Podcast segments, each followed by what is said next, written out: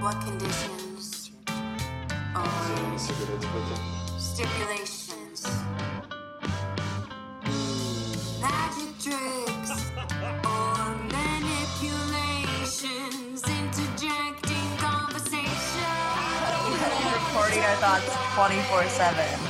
You know, that both we can use it for the podcast and we can both be canceled quicker. Right, so China and Russia can have access to our worst moments. Um, Oh, they already do. I actually, to speed up the process, I send all of my worst thoughts My directly to to, President Jinping. Like, I just like, I have like, a, Xi Jinping, look at my tits. every time I have a thought that could um, be perceived as immoral, Cancel worthy, um, cancel worthy, I just lascivious. I just type up a little email and I send Wh- it directly to the president of China.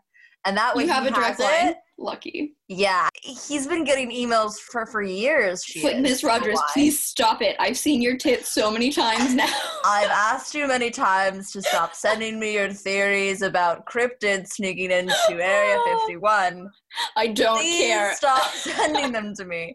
I don't know why that's the Look, voice we I got went to. you. Like a man in the study. That's how I imagine. It's a little monarchy-ish. It's a Yeah, little bit like our monarchy voice. Send us your nudes instead. This is exceedingly persuasive. And I'm Mackenzie Brennan, as is known to the dark web, I am Brooke Rogers, as is known to no one, as it should be. except Xi Jinping. Xi Jinping, that's right. Yeah. My boy. oh, little daddy Xi. Mm. So we should mention this at the top and at the um, bottom, I guess, whatever the inverse is. Um, but so we have a Patreon now, and especially Oh, yeah. as the holiday season is kicking off, we're thinking Wrapping about up, like, maybe or we could send like Christmas cards if you sign up on our Patreon. I made a picture today. oh, that is cute. Oh, cute. oh, So a we do- baby. But we'll send you out a holiday card, Maybe like uh, a New Year's what's, card what's a January holiday or February holiday for Valentine's Day? for President's Day. for President's Day, we will send you a photo of us. Um, actually, that's a great idea. Honestly, I was didn't think it's a good thank you. um, but yeah, we have a Patreon now. We have several tiers.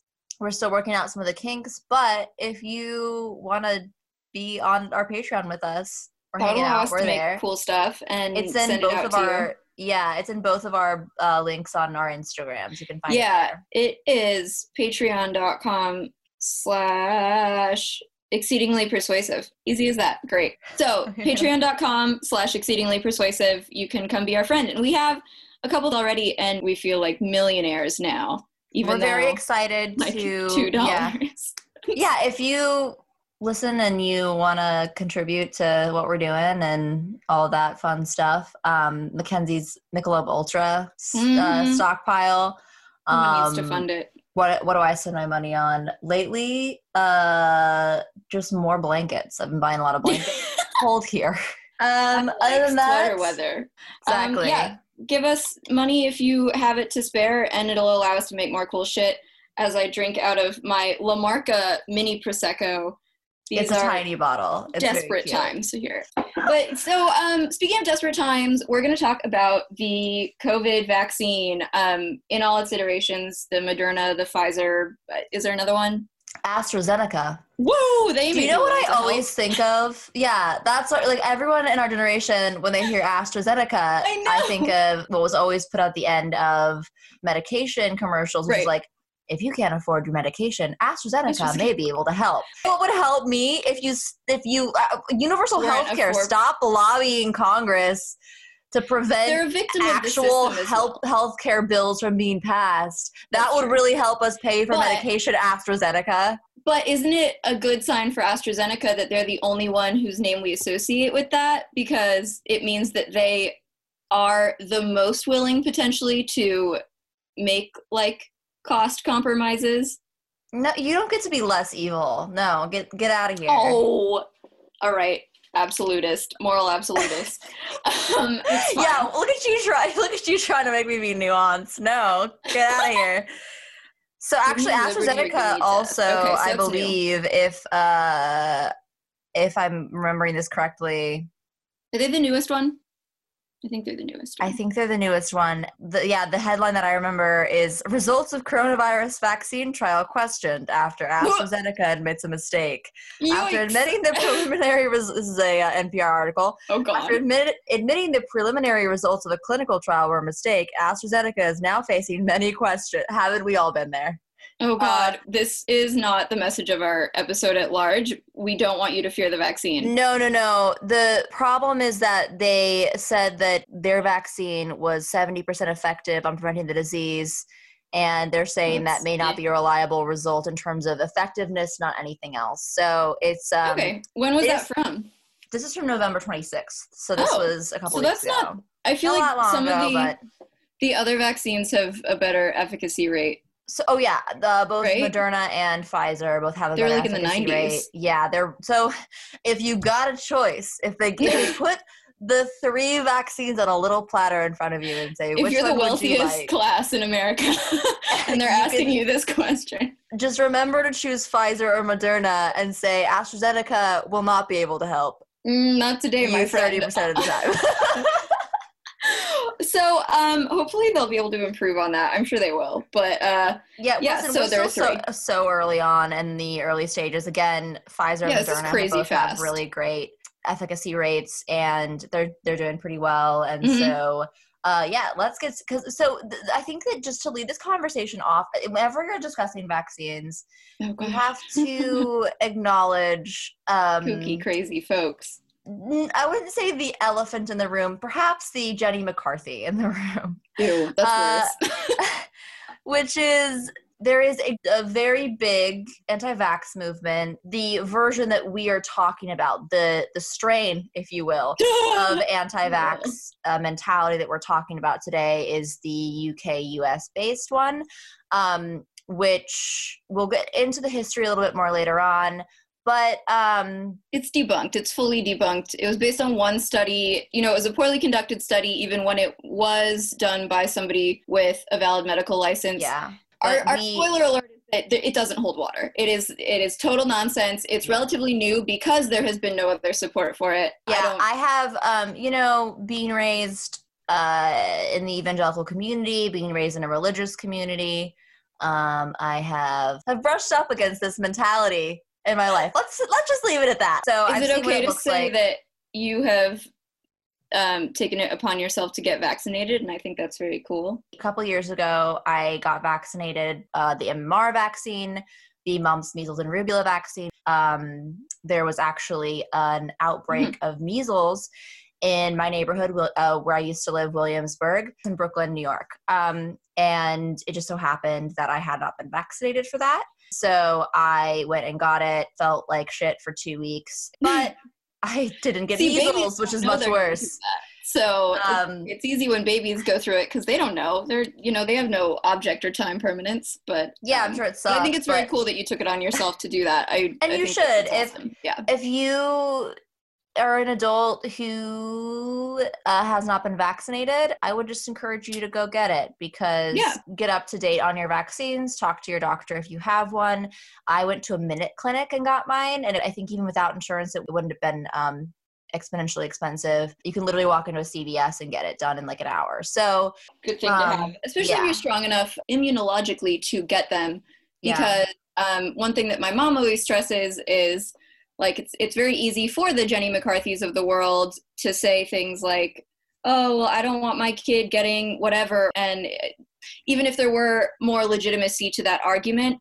It's really easy for her to say it, but what about the kid who gets measles and dies, or the kid who gets measles and is blind permanently from it, or brain damaged? Um, so, mhm.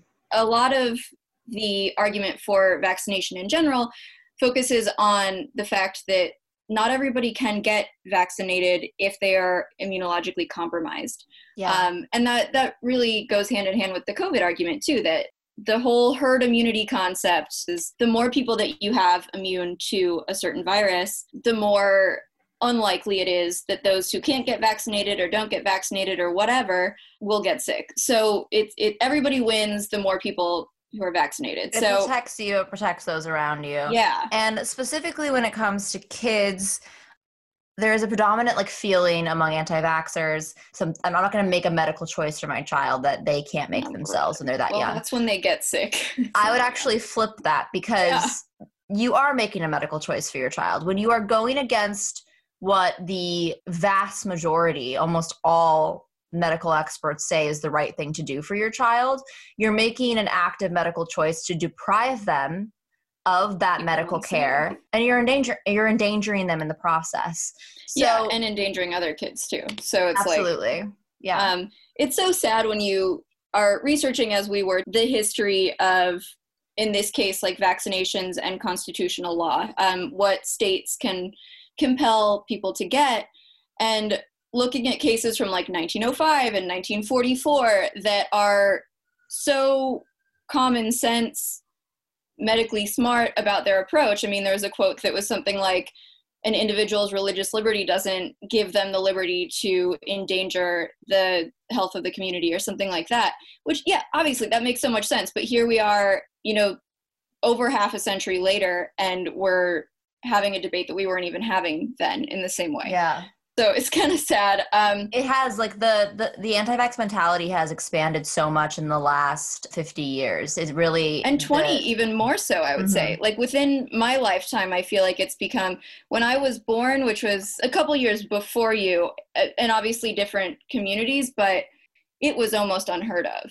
It, that it wasn't a political issue it wasn't controversial but i think that study that eventually the guy lost his license was um, Mhm. maybe the late 80s so it kind of makes sense that Yeah. then it picked up steam Well, yeah, But- we can actually COVID. talk a little bit about this. So the the modern anti-vax movement has its heart in the debunked idea that vaccines cause autism in children. Um, It's this, a, it's so sad to begin with because Yeah. what drives me nuts about this argument, even if it held water, is that people would rather have their kid die or see other kids die than have a child on the autism spectrum, Mhm. which um, obviously I have a nerve there because I was diagnosed on the autism spectrum and I'm like, is this really worse to you yeah, than dying? Okay. Yeah, I think that it's a lot of fear mongering. But that was started uh, when uh, a British doctor named Andrew Wakefield published a study in the Lancet uh, with 12 of his Hmm. colleagues in 1998.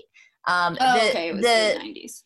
But the uh, anti-vax movement has started kind of gaining steam in the 70s um, there's a lot of offshoots of Mhm. christianity and other religions that previously some uh, there's a, a lot of religious animosity toward vaccines i'll say that And science um, at large. I think that's kind of where it stems from is the whole like mhm. being anti-science, being anti-medicine, if and when it goes against beliefs, and as as the instances of that pick up, and as science progresses, it becomes more like Right. Exactly. So there's um in the 1970s the start of like anti vaccine sentiment started growing and some of that had to do with different things among the ultra orthodox Jewish community and fundamentalist Christian community.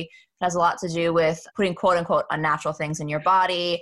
Uh, a lot of misconceptions around what's in vaccines also sometimes there's a there's a mentality of god's will be done if you get sick, you're supposed to get sick. God will protect you with what He's given you but we still body. buckle our seatbelts. I mean, like We take aspirin, you know. Sure. There, there, there are plenty of like non-natural things that you put in your body. For some reason, vaccines specifically got this. Certain religious communities have this fixation on vaccines specifically.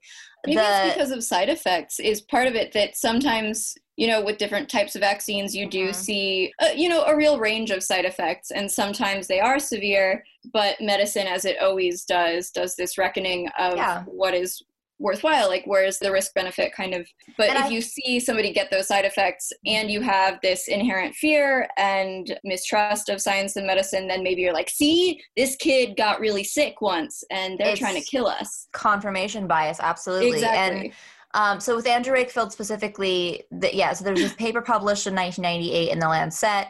It was immediately refuted by other doctors.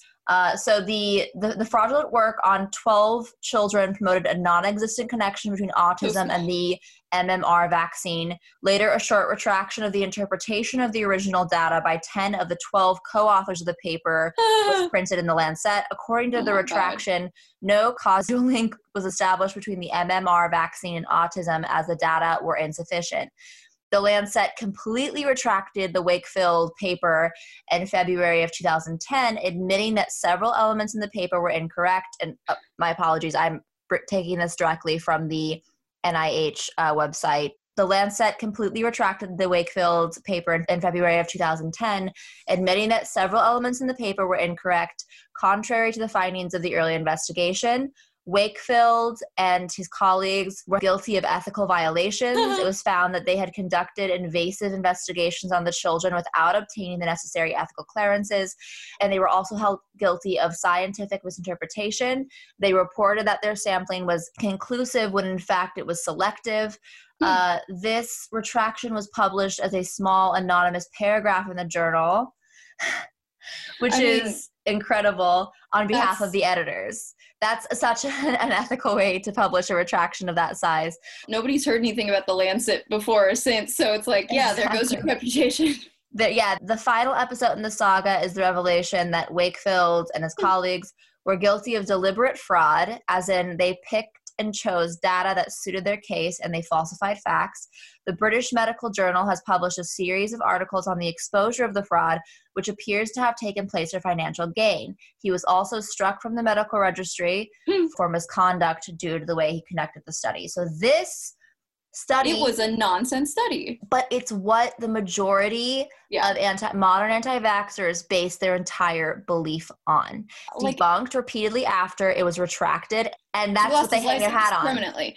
It's so funny to me, like with so many things. Like you see when when people use the Bible, for example, to justify, and they don't look at the "love thy neighbor, judge not" portions. It's like if you care about medical evidence, look at and listen to the volumes of scientifically solid data that debunks your theory or the fact that this very study was debunked. Um, I mean, even just on its face, before you go into all the, the elements of fraud and and poor conducting and um, mislabeling and whatnot, 12 kids as a sample Mhm. size for a study with that sweeping an implication, I don't think that's very good. I mean, that's It's a not. tiny sample. It's not Um, yeah, so because it wasn't it wasn't done well. Um, so even on its face, yeah. when we're getting into the conversation about vaccines, I think it's important to not only confront this mentality, but um, understand it because this is a huge movement within the United States. It's only grown. It's become so popular. I see people that I know that I love post anti-vax um, misinformation or like crazy, jokes yeah. about like questioning the vaccine and things like that. And it's part of me is disappointed, but part of me also understands that there's so much misinformation um, that it's almost it's, it's it's very similar to people who misled by think like articles on Facebook, Mhm. things like that, where it's just like there's so much bad info out there. And so what we're doing with this episode is actually trying to bring good information to people um, so that they can understand it better. I mean, my mom has had friends who are in the medical community who have expressed anti vaccine sentiment. Mhm. Um, it really is remarkable. Yeah. So, just to get into the COVID vaccine specifically, um, we're going to go over first some basics about, and, and this applies to all the vaccines. So, the Moderna, the Pfizer, and the AstraZeneca vaccine. Um, what it does in super basic terms, uh, what some real risks are in a very, they're all relatively mild and some of them apply more to that maybe it isn't a long-term solution we'll see. Um, and then what aren't risks just addressing some of the conspiracy theories that have come out uh, we're not going to go into all of that because that would take forever and we don't even want to legitimize them by recapping them too much. But um, and then from there maybe addressing a little bit how much this is going to be a solution to the COVID problem in this country. So, can vaccines be mandated by the state? Because obviously, since it has been politicized and we've seen the court recently take a more pro religious deference in relation to, to COVID regulations in other contexts, um, it this answer could dictate how long it takes for us to get back to normal and how long it takes for the vaccine to do what it ideally should be doing. So the the vaccine itself, it's two injections. They're spaced out a couple weeks. My mom is actually getting her first one tomorrow. So Yay! Mama B is getting her back. yeah. Um, and I realized when she, because I've been hearing on the news and then from her, I was assuming that like all of us were getting it super soon because everybody's talking about it now and it's no. Oh no, baby girl. We're gonna have to wait. No. We are like Damn. so low on the totem pole of priorities of Oh, who's yeah. going to get the vax. Like strap in, baby. No, I'm, I'm glad other people who are more in need are going to get it first. But it's like I'm preparing But I for was like, like, I'm ready. April of next year, Yeah. May, maybe June. Like we're Yeah. gonna be in it for a while. We're like spring, summer. Yeah, for sure.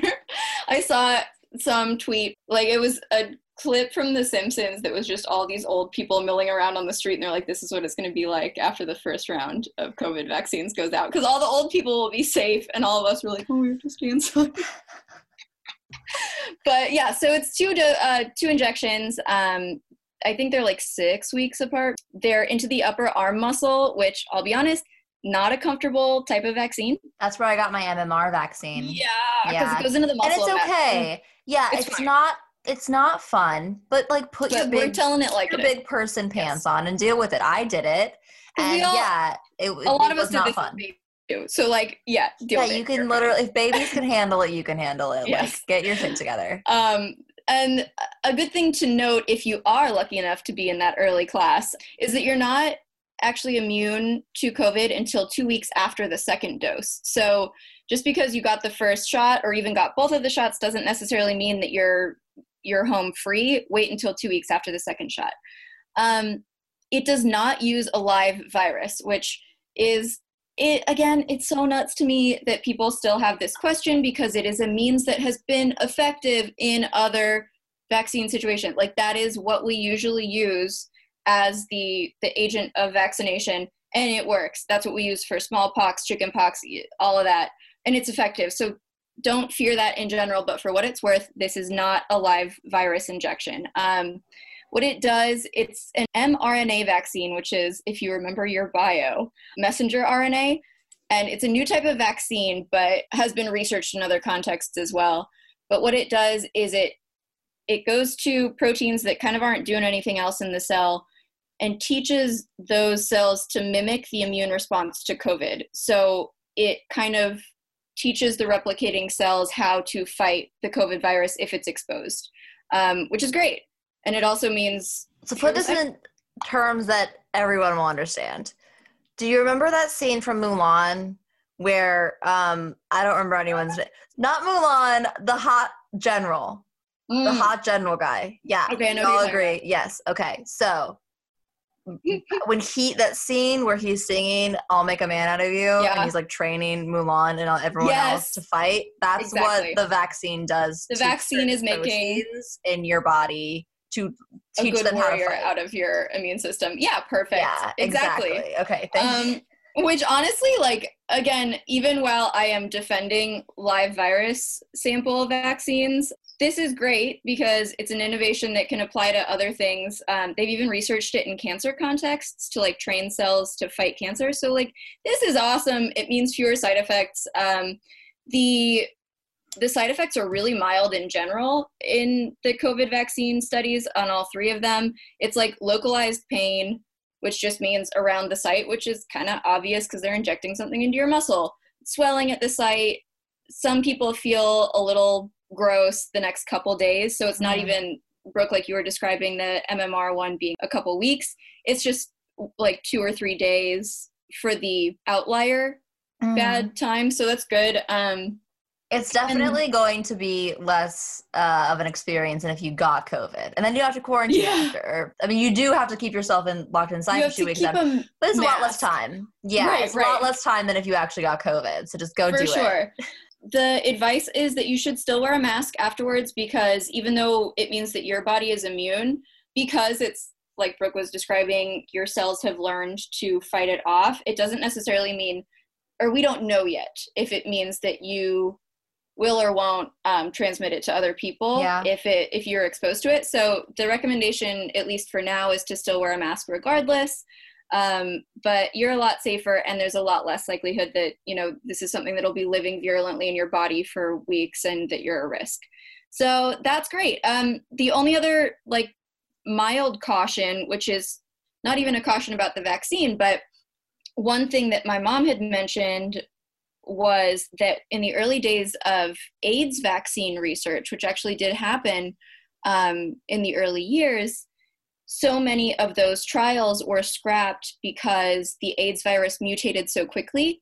And so within like six months, the virus had mutated out of any promising vaccine. And obviously we see this with the, the flu vaccine. It's less obvious because there's like a flu season and then there's a, a total abatement of infections for the most part and then it comes back in a different form but that's the Hmm. same idea that it's like mutating to a different form and we need a different vaccine for it so it's possible But we don't even know if that's going to happen because we know so little about this virus. And yeah I think one thing that really struck me, I was the whole p- the, the point of this podcast is we read the CDC website, so you don't have to. Um, but I was reading through all these like answers to uh, vaccine specific questions on the CDC's website, and it was really funny because it's like, how quickly after the vaccine is administered will we develop uh, herd immunity? And the first line is like, we don't Never. know yet.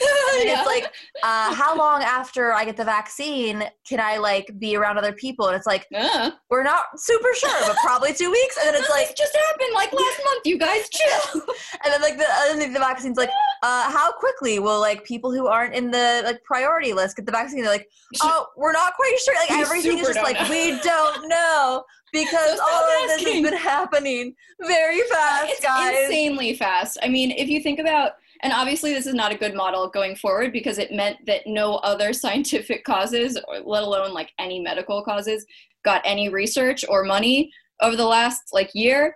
Um, so we don't want to replicate that fully going forward, but it does show you what capabilities, if they are well funded, if we maybe put more money into science and medicine, that we can get shit done pretty effectively and pretty Mhm. quick. Like, imagine if this money had gone into AIDS research or cancer research with this kind of volume and like national prioritizing. Oh my Mhm. God, we could probably solve a lot of problems pretty quickly. Yeah, if we prioritize, and that's, ugh, I mean, God, we could get into a whole conversation about this, Uh, but if we just prior, like, it's the same with, um, not that we need to go on a whole tangent, but it's the same with the stimulus bill. Yo, yeah. Uh, oh my God. we all remember that we should have really gotten a stimulus bill, um, Months ago. back in like uh, September, October. But if you remember, at the same time they were discussing a stimulus bill, they had to push through Amy Coney Barrett's nomination. They got on and that right closed quick, it. and they figured it out immediately and they made it happen so quickly. But we're still waiting on stimulus checks, and it's and December. debating an extra six hundred dollars, maybe. and now we might get six hundred dollars after Christmas, maybe. So it is like it's about Yeah. prioritization Mhm, what and- the government chooses to care about because and allocation of money but that's part of prioritization right because and again to just like use the stimulus bill as a uh, example now and i think i've said this on the podcast before because it makes me so goddamn angry but Mhm. uh, as they're discussing the stimulus bill and how much to give Americans who are drowning right now because they don't have any money, they were passing um, uh, about they were they were proposing an extra ten billion onto the Pentagon's budget.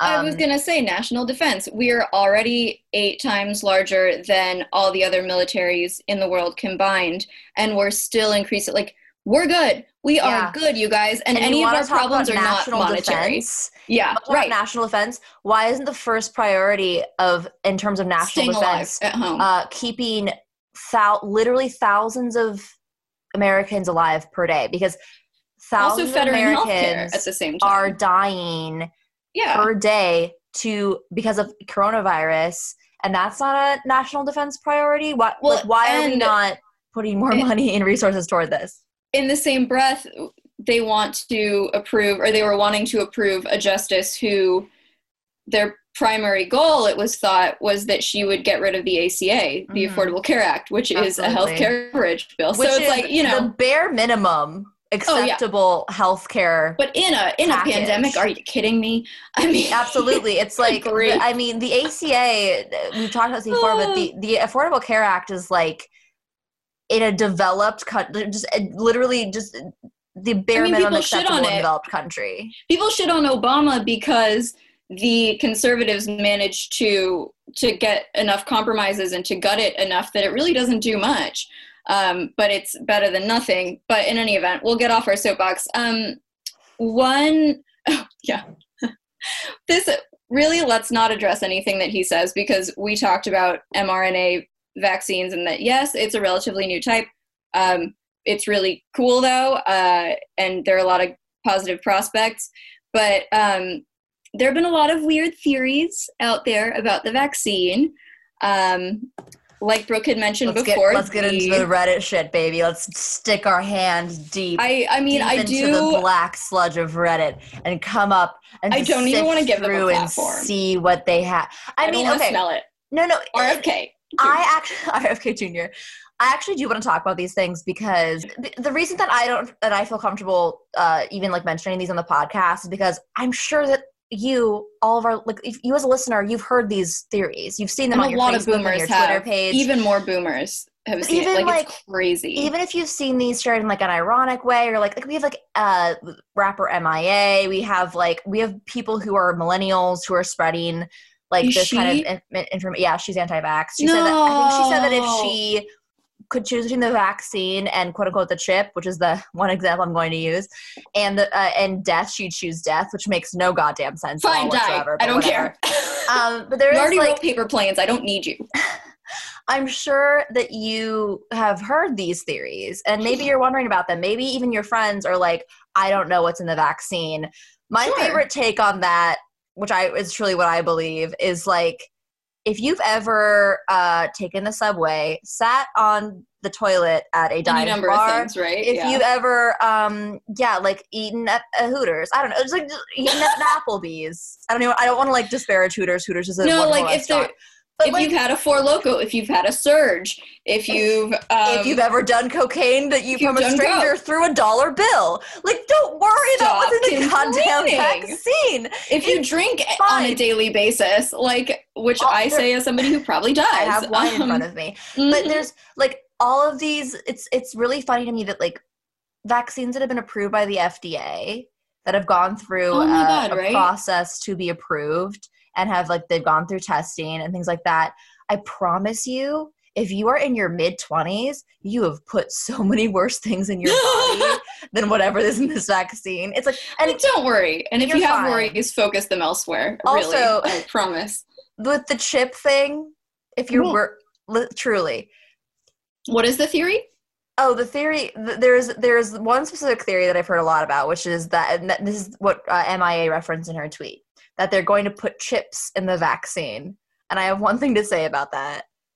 If they were going to try to chip you, they would like they would put it in a fucking McRib or like Starbucks coffee. They would just start start like putting like this shit and like ma- like mass producing it in Starbucks coffee. They would just- put it in like our sewer water. Like But I love arguments about how efficient the government is when it's like we see how it works, and people are like, "No, they're that good that they they streamlined it and they've got it in the vaccine." I'm like, "Are you fucking kidding me? If They the don't even want to fund the vaccine. Get out of here!" if the government takes fucking uh, six months, if the government takes six months to get you a six hundred dollar check, they are not efficient enough to They don't need to sedate you, by you. the way. Like they're already all, pulling the strings. They would figure so- it out anyway. They would they would manage it. And secondly, um, like I promise you, they are not We're like not they are that not just efficient. on top of anything. Uh-uh.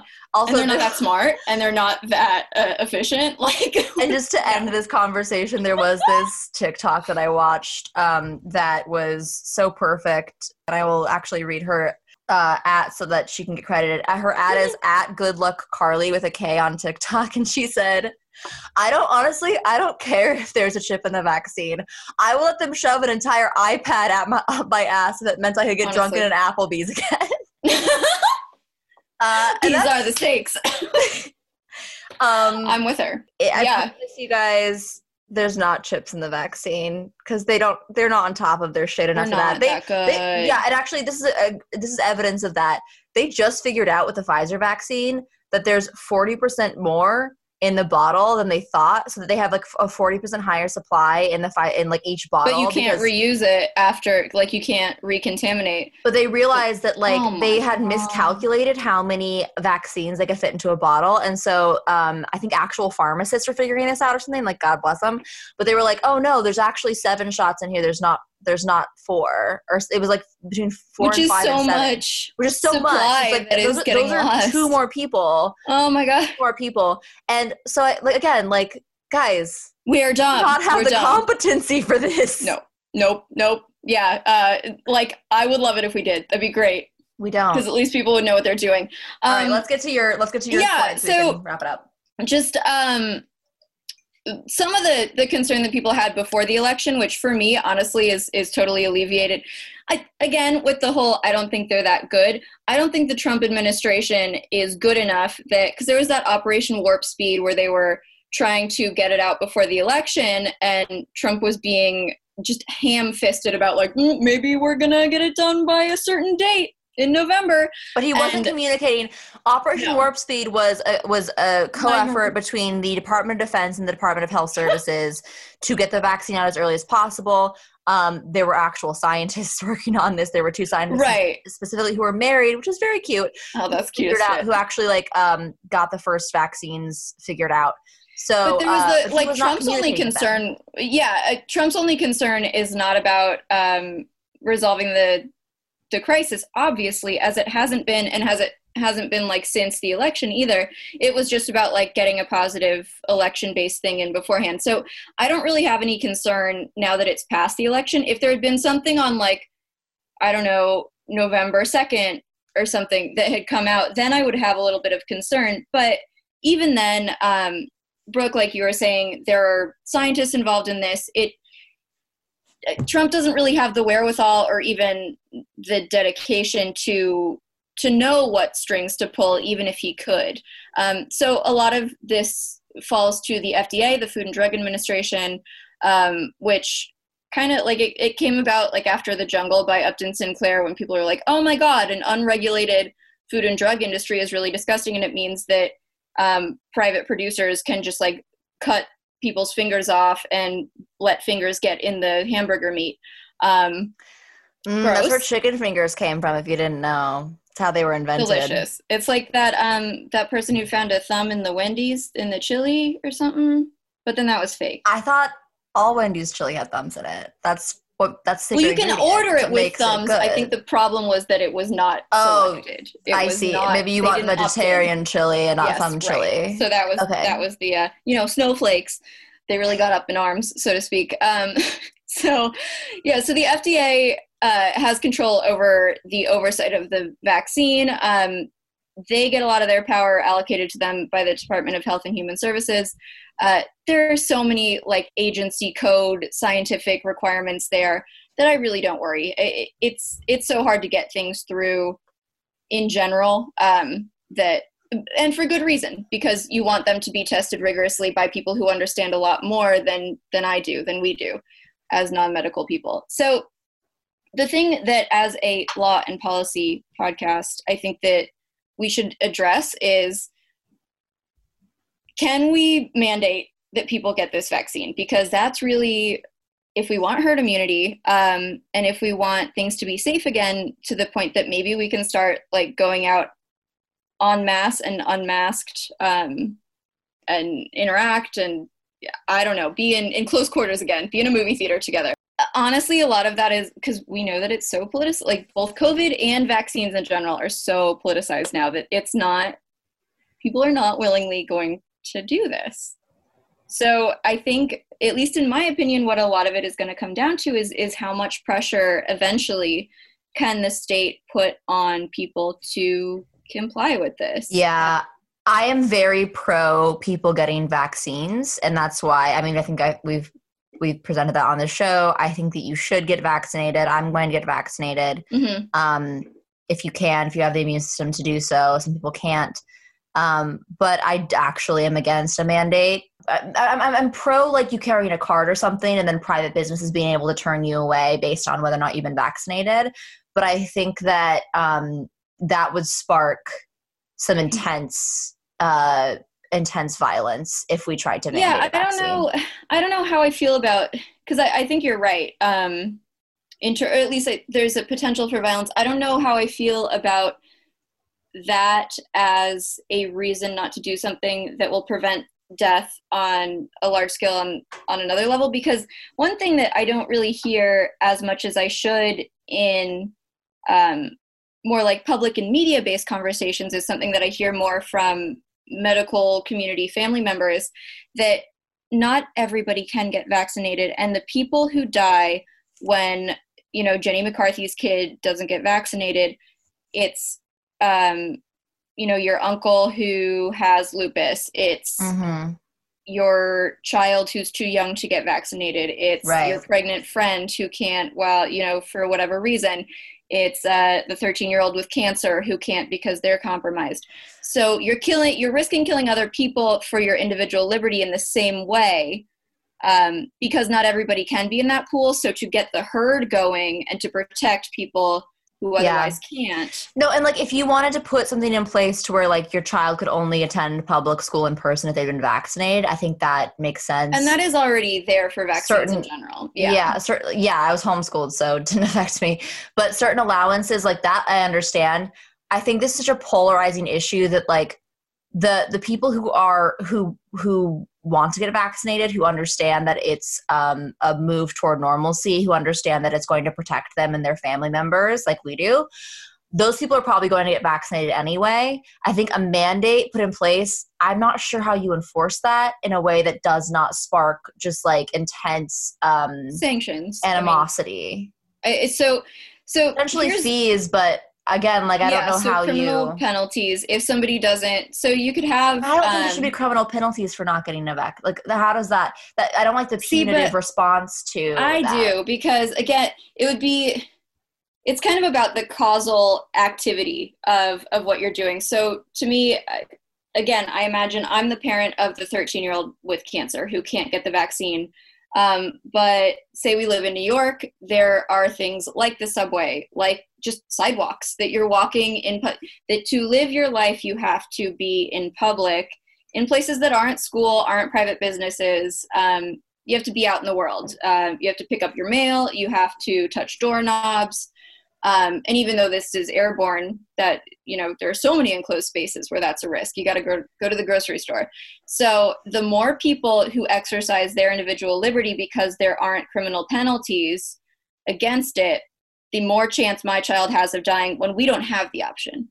We don't Yeah. get to decide that it's not you know, don't tread on me, but nobody's actually getting harmed in your household. Um, Mm. We're doing everything right, and my kid dies.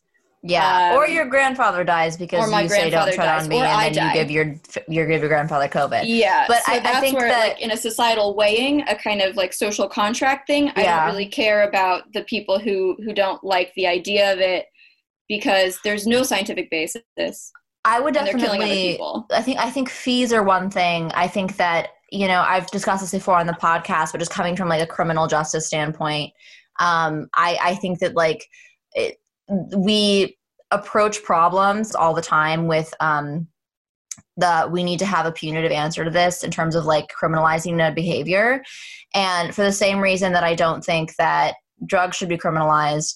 I don't think that we should criminalize people not getting the vaccine, even though I think we should promote the vaccine. And I think that there can be like, The thing is that doesn't work yet.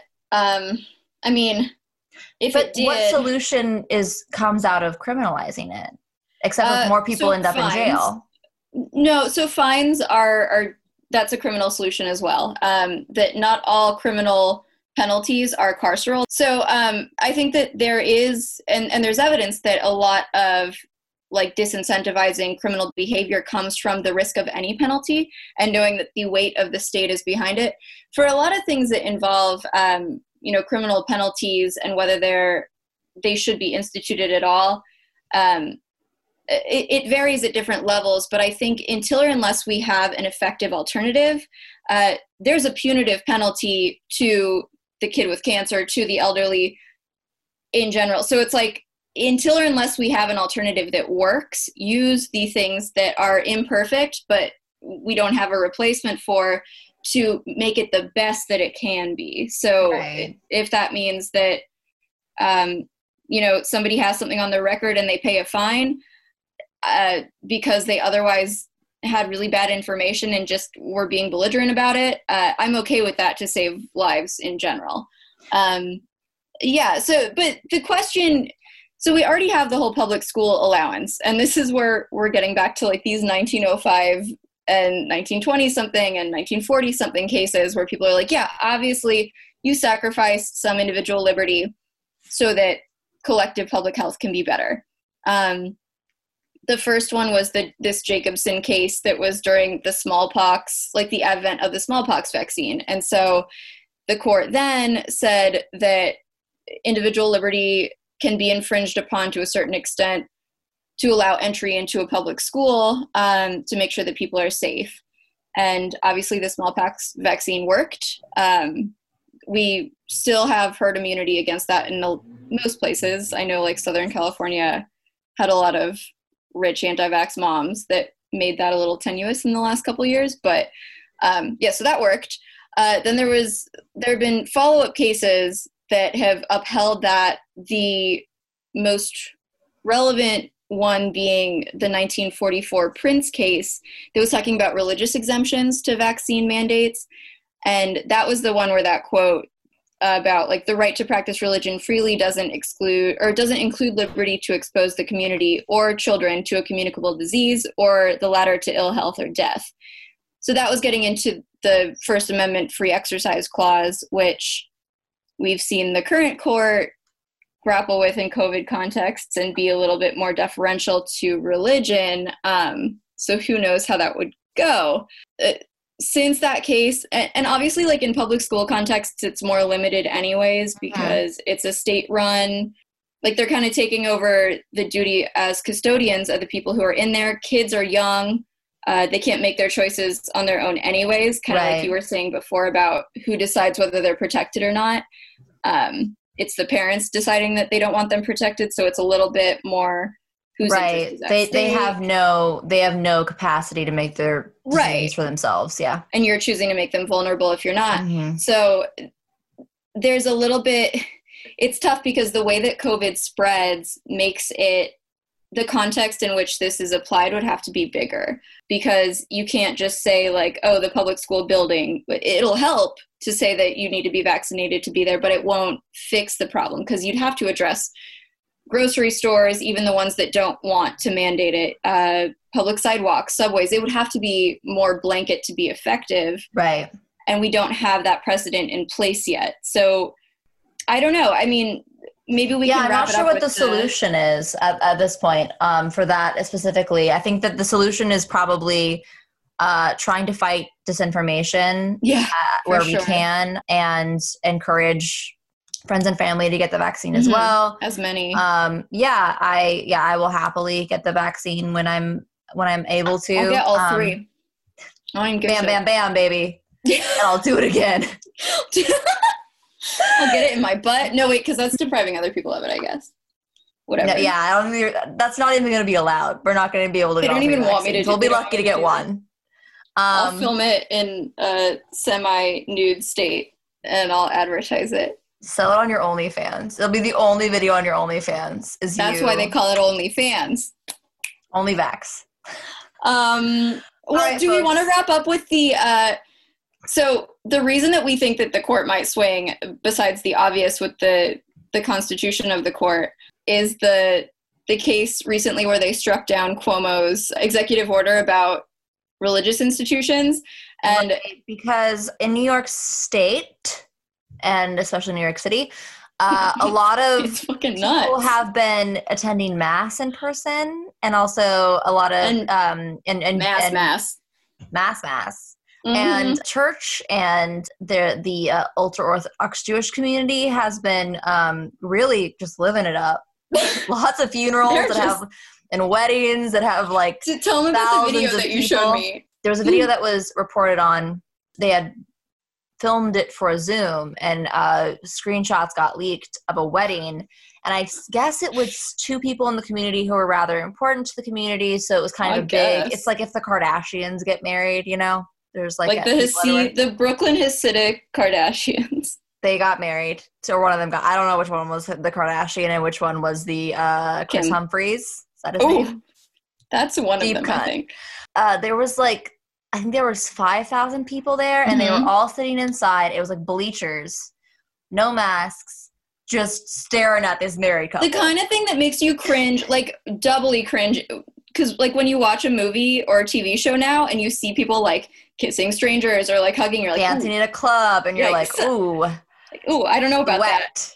But this is like that over and over and over again. And it was where we live. Um, yeah, and it's COVID. happening in a, a lot. I mean, mega churches in the Midwest, man, they are like lining. Uh, speaking of shepherds of sheep, um, they're just lining those sheep up and shooting them in the head one by one. Boom, Well, boom, and the- boom, boom. the irony Um, is like ha- like that is how a lot of the spread in New York initially happened because that guy that I had contact with back in March who was New York's patient zero a lot of the cases ended up coming from him going to a synagogue while he was infected. And like he's a good man all due respect I don't know I what think they he, he were didn't even know he was sick at that point. It was so I don't think early. he Like, did. he I don't think he did. he had COVID. but like yeah. for the amount of spread that came out of that they must have been like licking the plates i swear to god it so it, There's a lot of there's a lot of like handshaking, lots of hugging, lots of like grasping of hands. Church is very physical. if you're doing it right But yeah, there's so it's it's not it's not specific to one religion. It's not No, specific fact, to one uh, group. The case was on behalf of the hasidic community and the i think the roman catholic diocese of, of Yeah. brooklyn They really so- want to do mass, man. But yeah, But yeah, so this is not. But then also like this has happened in like evangelical mega churches. Like if you look at the videos, there are just like uh, there are hundreds and if not thousands of people in rooms with no. yeah i mean the case the case rampant was- throughout religious communities of all kinds. So the case was in relation to New York, and um, it was a 5 4 ruling with Roberts uh, being on the side of the liberal justices to no avail um, for free exercise of religion. And the executive order was Cuomo saying that in like red zones, which you know, they had some definition that made a lot of sense in terms of infection rates in certain areas. But if you were in a red zone, there couldn't be uh, in-person services with over a certain number for a certain amount of space and the churches were like oh gosh why are you discriminating against us and then cuomo and and his legal team came back and said well actually we're treating you better than other comparable events Mhm. because the comparable events are Concerts, like- yeah. large venues, weddings. Yeah. um, secular weddings yeah uh, that are not held in a temple or in a church but um, this church or this court really loves um, deference to religion at the expense of human life um, so i don't know where it would go in future if anything came to I mean, I, I'm guessing that you the religious exemption would hold. The religious exemption is held for decades, and I think that they probably would. well it's been applied in different that. ways is the difficulty because um, you do hear like even gorsuch in this one when he was talking about this ruling was talking about something that the court can be on recess but it can't be on hiatus because of the pandemic. So it, there's an implication there that he's recognizing the severity. Um, it, it'll come down to how much the current justices want to recognize the reality of medical circumstances at the risk of them sounding quote unquote liberal because now it's liberal to believe in science and human dignity. Um, I'm that is you know there's no politics in that. That's totally objective. What I just said. We are a nonpartisan podcast, ladies Yep. and gentlemen. Not a partisan to be found. Not a one. Uh, That's all I got. That's all we got. Honestly, um, if you folks. still have questions about the vaccine, or you want us to talk about something in particular that you want us to look into, so you don't have to, which is our, which is what we do. It's our Um, job you if you pay can us on Patreon. Yeah, it's literally our job if you pay us on Patreon. Um, you can reach me at Brooke Angeline on Instagram or BKE Rogers on Twitter. Ken's, where can they find you at? Um, I'm on Instagram at mkzjoybrennan, and I deleted my Twitter. I beheaded the succubus who was making me feel bad. Um, now I get to be the succubus who get, makes now feel I just filter it through my my baby succubus here. now I just uh, send you tweets that I want you to see. That's great. That's all I need. that is the best of Twitter without the toxic parts. Um, uh, also, our Patreon is patreon.com slash exceedingly persuasive, the whole name of the show. Um, if you go on there and sign up, we will send you things in the near future. It'll light a fire under my butt. So And please, please do it. help us, we're poor. Um, it's only kind of a joke. um, I also, oh yeah, fuck. Uh, side note: the Electoral College voted this week, and officially, as if it hasn't been declared a million times, Joe Biden and Kamala Harris are president and VP elect. So, woo, sick. Yeah, we've been waiting for that since November 3rd. And now it's Yeah. official. Yeah, it ain't Yeah. over till the fat guy leaves. I guess we'll see. All right, guys. All right, Have a keep it great easy. time. Happy holidays and such. Jesus Christ. we sound like fucking banshees. Bye.